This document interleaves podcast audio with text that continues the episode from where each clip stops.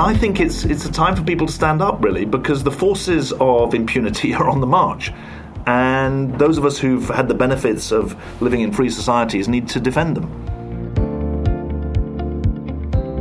A warm welcome to Philanthropy Bites, where you get to deep dive into the lives of inspiring and visionary leaders, all of whom are working to change minds and move money to address some of the most critical issues of our time. I'm Cheryl Fafaria from JP Morgan's Philanthropy Centre, and this podcast is brought to you by us and the Marshall Institute at the London School of Economics, whose director, Professor Stephan Chambers, is our host. Our guest today is David Miliband, who's a former UK Foreign Secretary and now the International Rescue Committee's President and CEO, having himself come from a refugee family. Over to Stefan and David for more.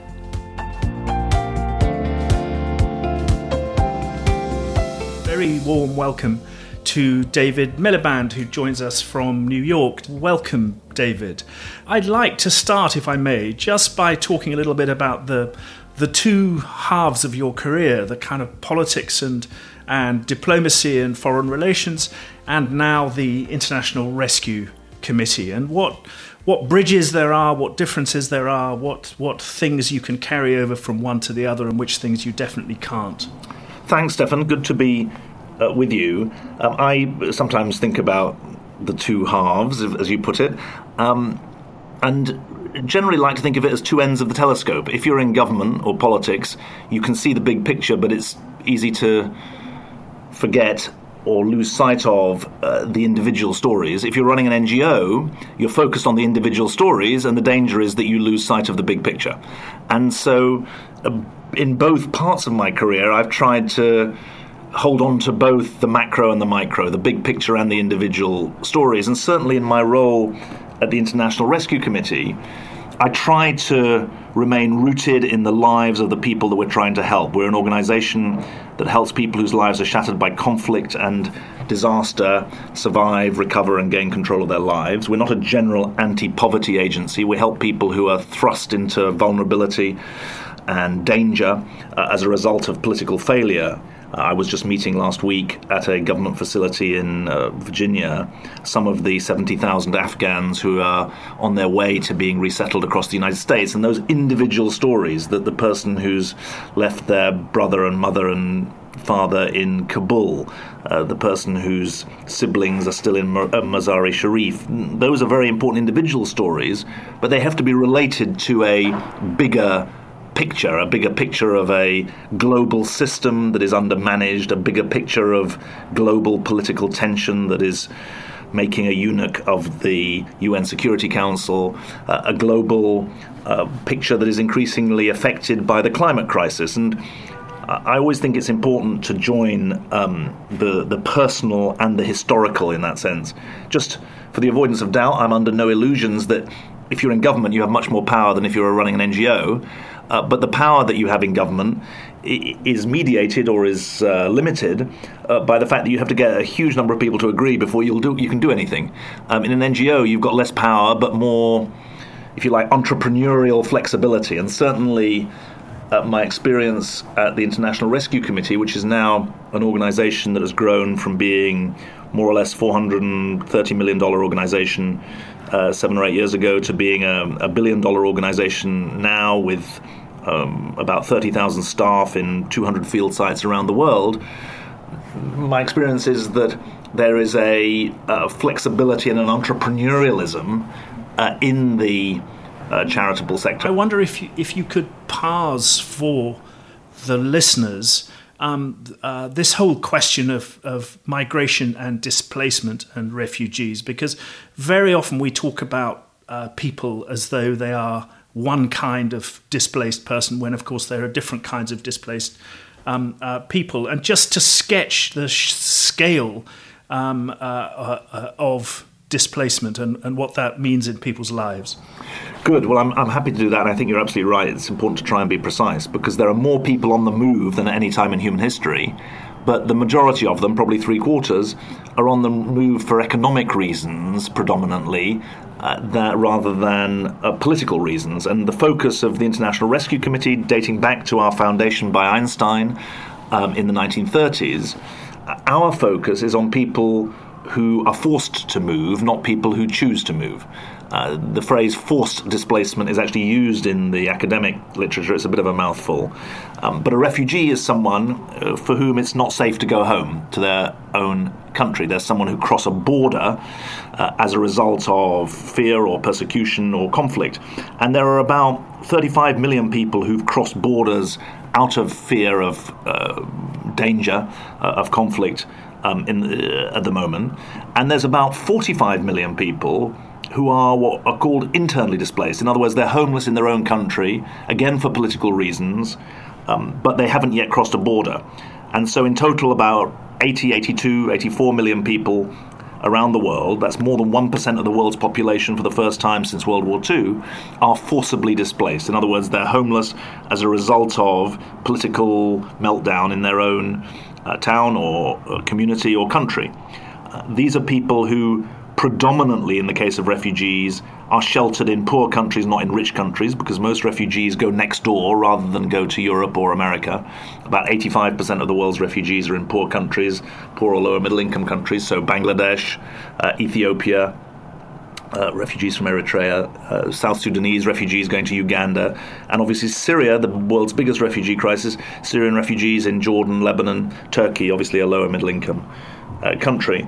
Um, Europe and the US have relatively small numbers of uh, refugees. If you talk to people in Africa or Asia about European or American discussion of a re- refugee quote unquote crisis, they say, well, if you want to see a crisis, come and come and see what we're dealing with, uh, compared to the numbers in, in America or in in Europe. One, one other point that might be useful context for your listeners is that the image of a refugee is someone in a refugee camp. And obviously, in Einstein's day, most refugees were in refugee camps. Actually, today, most refugees are in urban areas.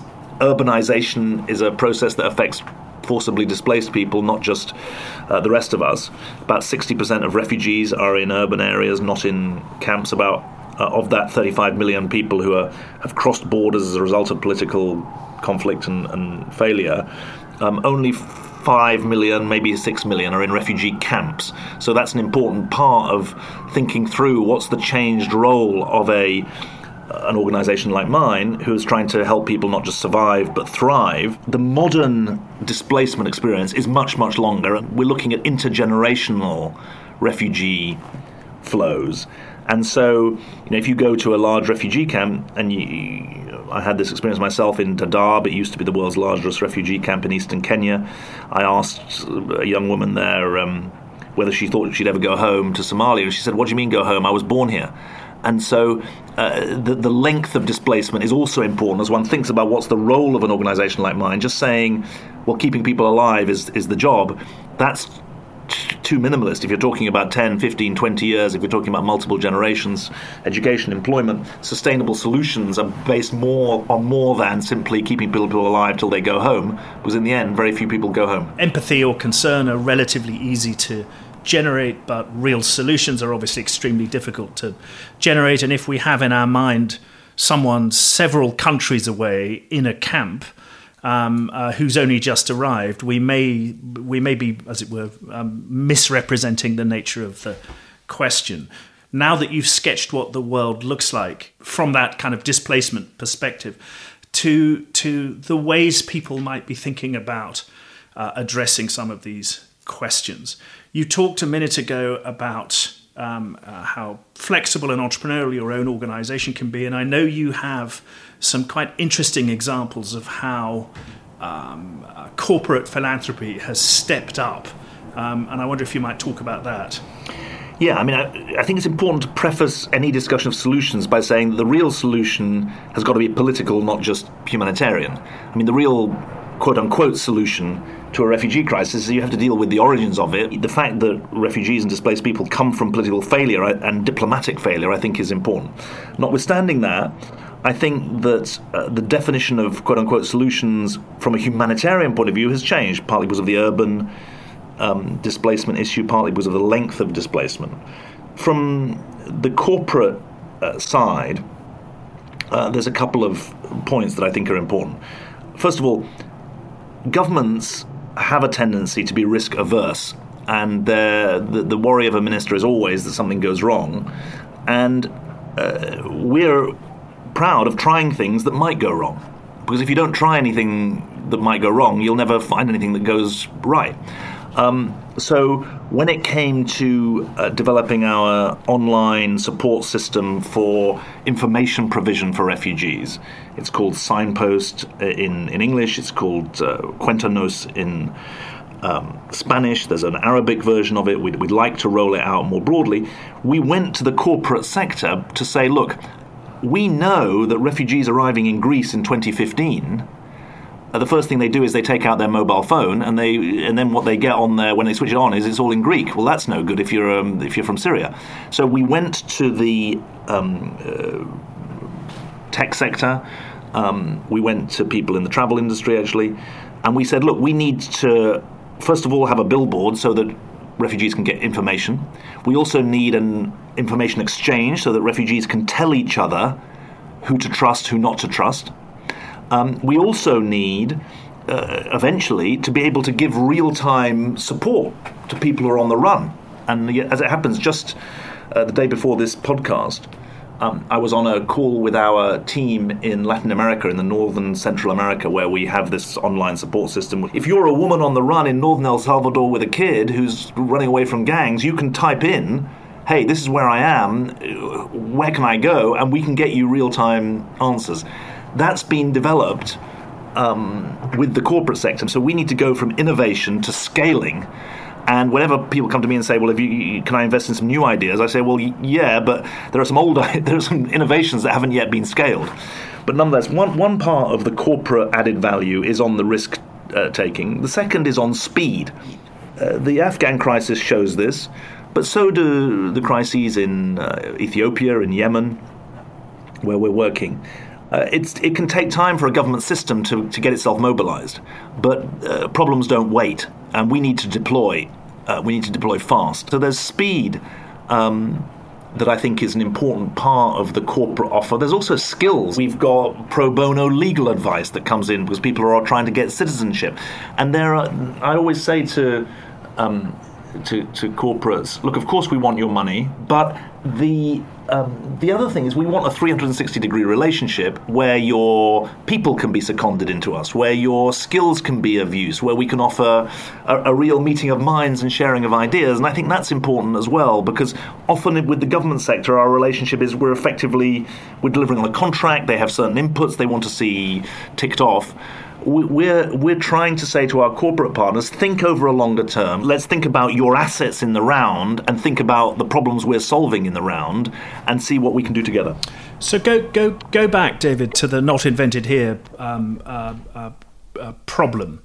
Um, which I think you meant really uh, when you you were talking about uh, state solutions as opposed to private sector solutions.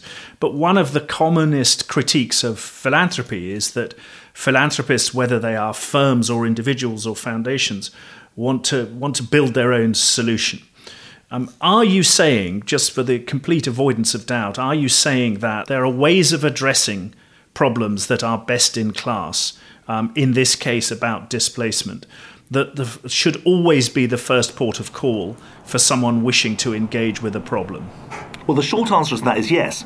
Um, if, you, if you come to me and you say, look, I've got a million dollars um, or even if I've got $5 million um, and I want it to have most impact, I won't say to you, let's design a whole new boutique program. I, I, could say to you, here are five different programs. I've got an education program in Bangladesh that I'm ready to scale up. I've got this signpost program in Central America that I want to make as a genuine regional solution. I've got amazing work with women survivors of domestic violence but I can't get funding to roll it out, and I need to be able to do that. I've got employment and business startup programs that we know how to make work in humanitarian settings, and the innovation's been done, but it's too boutique. I want to roll it out. So I think if you come to me and you say, I've got $100 million, as the MacArthur Foundation did, and they, they, they, didn't come to me, they, they came to an open competition. There were thousands of applicants.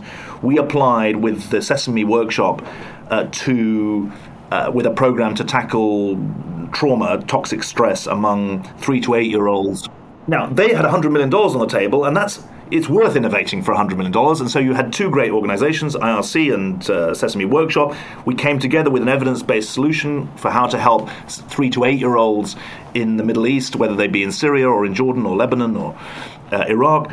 Uh, really try to come to terms with the trauma they'd been through, which could help them for the rest of their lives. Now, that's an innovation worth doing because you can really then set best practice, set a gold standard, roll it out elsewhere. But I, I want to be honest with you that the tendency to be attracted by novelty rather than scaling and impact is a problem in the government sector, but it's also a problem in the uh, in the corporate sector as well. And you know, we've got to be honest about that. We, we, we've set ourselves out to be hard-headed humanitarians. Hard-headed, I mean, big-hearted, but hard-headed in the sense of we'll tell you where we can have most impact. You can go. Any of your listeners can go onto the internet and type in IRC outcomes and evidence framework, and they'll see a map of the outcomes we're trying to pursue, what we know about best practice, also what we don't know.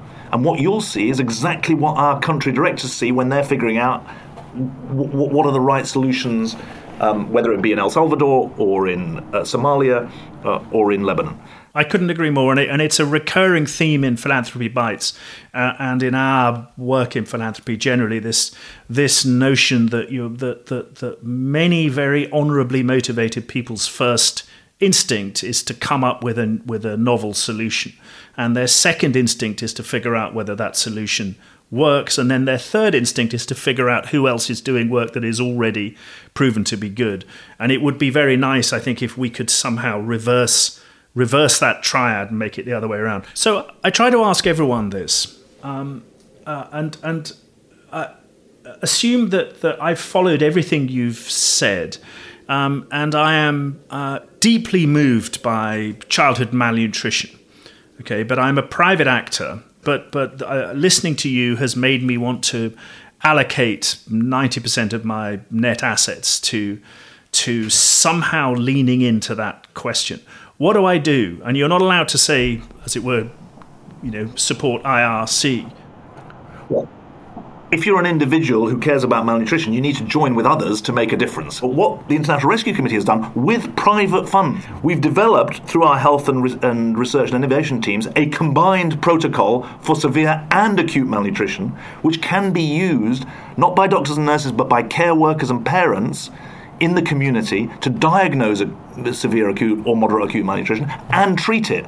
So there is actually a solution, and we're running randomized control trials in Kenya, Mali, and uh, South Sudan. Uh, we're showing how these community health workers can make a, a, a difference. We're desperate to bring more people onto that into that drive because the world spends $280 million a year on trying to treat acute malnutrition, but 80% of people are not being helped by it. So, in that example, your motivated individual does need to come to the IRC website or send me an email and uh, join our uh, train uh, on that. More broadly, um, I think that, I mean, the Pope said in 2014 that he went to Lampedusa where uh, Syrians were arriving and he said, the world is suffering the globalization of indifference, which is a brilliant phrase. I mean, it's really uh, superb. I said in my TED talk that I don't know if uh, you're allowed to argue with the Pope, but I don't think indifference is quite the right uh, word. Um, I think people know more about suffering that's going on around the world, but they don't know how to make a difference. And so it's not indifference, but it's not knowing how to make a difference. And that is where um, joining with others is important it's where, and, and, remember, crowdfunding and crowd organizing is much easier than it was 20 years ago. Let's, let's state the obvious. Um, but voice is important. Um, if you're an employer, um, making a difference through your employment practices and helping people who've been displaced, in this case, what we're talking about, um, giving them a chance. Um, but I think it's it's a time for people to stand up, really, because the forces of impunity are on the march. And those of us who've had the benefits of living in free societies need to defend them. I nearly always ask this too in Philanthropy Bites. Uh, uh, and particularly of you, I think. So, so the climate crisis um, looks looks likely dramatically to increase um, uh, the displacement of people.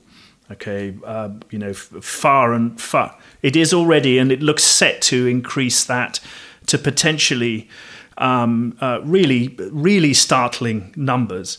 So I wonder whether you think that the work of the IRC and by extension the work of philanthropists and scholars and so on um, have necessarily to, to uh, has necessarily to be climate work, or whether you think that that's too um, a too big a statement. No, I, I, I, do agree with that, and I don't just say that. We've changed our constitution to reflect the climate crisis in our mission, because uh, the climate crisis is a conflict multiplier, and by being a conflict multiplier, it's a dis- forced displacement uh, multiplier and so we are. I think that the the climate world, the climate crisis world, and the humanitarian world haven't yet joined. And one of the things we're trying to do is is do that. We've got some work going on about how to promote climate resilience in fragile states or conflict affected states. We'd like to do more of that um, uh, programming. But there's hardly a sphere of um, national or international life that isn't climate affected, and uh, we are uh, secondarily affected. I think most of the people who are displaced by climate change will actually be internally displaced, i.e., within their own countries, rather than refugees who cross borders. I mean, if you think about Bangladesh, people will be moving north in Bangladesh rather than immediately moving to India. There's no question that resource stress, especially water resource stress, is a conflict multiplier. Um, land use is a conflict uh, driver, and the climate crisis is part of it. And, and our clients are living with it twice over. They're living with it because it's happening around them in the Sahel or elsewhere, and they are uh, living with it in the second sense that they are um, in systems that are very vulnerable to the changes in climate. David, my last question is is is perhaps a is perhaps a strange question, but but it, it occurs to me um, interviewing um, um, uh, people who do important work that the, the reason the work is important is because it addresses a particular threat or a kind of crisis or a, or a, a completely unjust equilibrium. And it's very rare um, that that I interview people and ask them for the for the upside story, the good news story, because their lives are are committed to addressing things which are clearly not not happy stories. But I wonder if the the example of displacement and of climate suggests that that, that we need to get better at telling positive stories too, and whether that is part of your work or not. Um, well, I mean, if we only tell negative stories, then we'll all get unbelievably depressed and, and, and give up. So that, that, that I think is not um, is not good. Equally, I I don't like happy talk.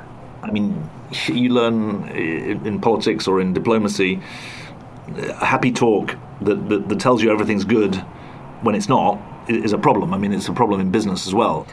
I think uh, y- you never want to be an organization where people don't tell you the facts. Now, having said that, I think that one of the most rejuvenating aspects of my job is that every every client I talk to has a trauma story, but a lot of clients are still able to have hope and courage and commitment and resilience. And so you sh- should take strength from that. And we've got to do a much better story, I think, at helping our clients tell their stories. That's what's inspiring, not listening to my speeches, but listening to the story of the baker from Damascus who's now relocated to Silver Spring, Maryland, and is able to rebuild his and his family's life. The story of the South Sudanese refugee woman who lost her sister in an unspeakable attack, but whose child has graduated from Kampala University and wants to go back to work on public health in South Sudan. That those are the uh, human stories of renewal. Maybe I, I don't like this sort of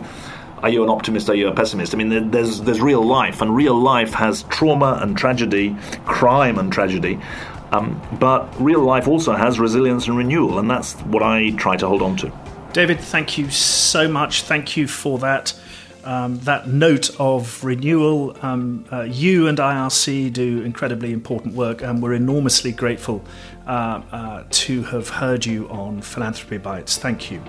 Thanks very much.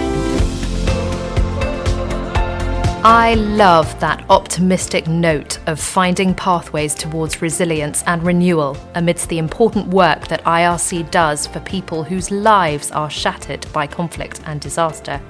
Join us next time to hear from Richard Curtis, who is the mastermind behind Blackadder, Four Weddings and a Funeral, Love Actually, Notting Hill, Bridget Jones's Diary, and many more. And whose advocacy and impact through his work with comic relief and make poverty history have been nothing short of phenomenal.